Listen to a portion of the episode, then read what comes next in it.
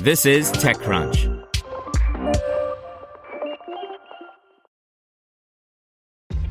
This episode is brought to you by ShipStation.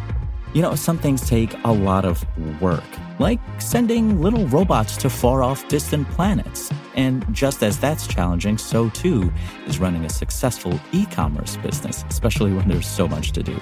So I want to introduce you all to ShipStation. Now, I love using ShipStation because of its easy to use dashboard, which makes managing orders and printing labels a breeze and super smooth. Oh, and the customer service is just out of this world. It's exactly what you need to help grow your business. Sign up for your free 60-day trial at shipstation.com slash technews. That's shipstation.com slash technews. This is TechCrunch. New Gorilla Glass just dropped by Brian Heater. According to Corning in house research, 84% of consumers across three of the largest smartphone markets, China, India, and the United States, cite durability as the number one purchasing consideration behind brand itself. I suspect that things like battery life and camera rank pretty highly as well, but at the very least, it's safe to say that durability should be, and probably is, high on the list as well. It's something that was overlooked for too long on expensive flagships, though manufacturers have since come around. The nearly ubiquitous Gorilla Glass has certainly been a big piece of that puzzle. Today, Corning announced the latest offering, a follow up to 2020's Gorilla Glass Victus.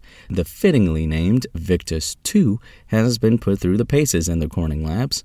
The company says it's able to survive a 1 meter drop onto concrete and 2 meters onto asphalt. Been there.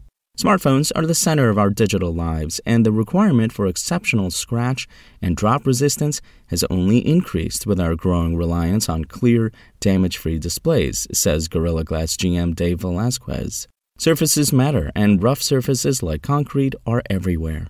The company says the material is being evaluated by some major brands and is set to hit the market within the next few months, in time, one supposes, for the products announced at and around Mobile World Congress in late February slash early March. SpokenLayer.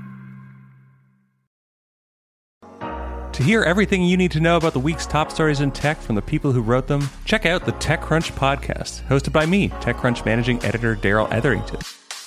Each week, we go in depth on two or three of the week's top stories from in and around the startup ecosystem, and I'll be joined by the TechCrunch experts who covered them. They tell us why the news is so important and what they think matters most to you, our listeners, whether you're just interested in tech or that's where you make your living. New episodes drop every Saturday morning, so be sure to subscribe to the TechCrunch podcast wherever you listen to podcasts.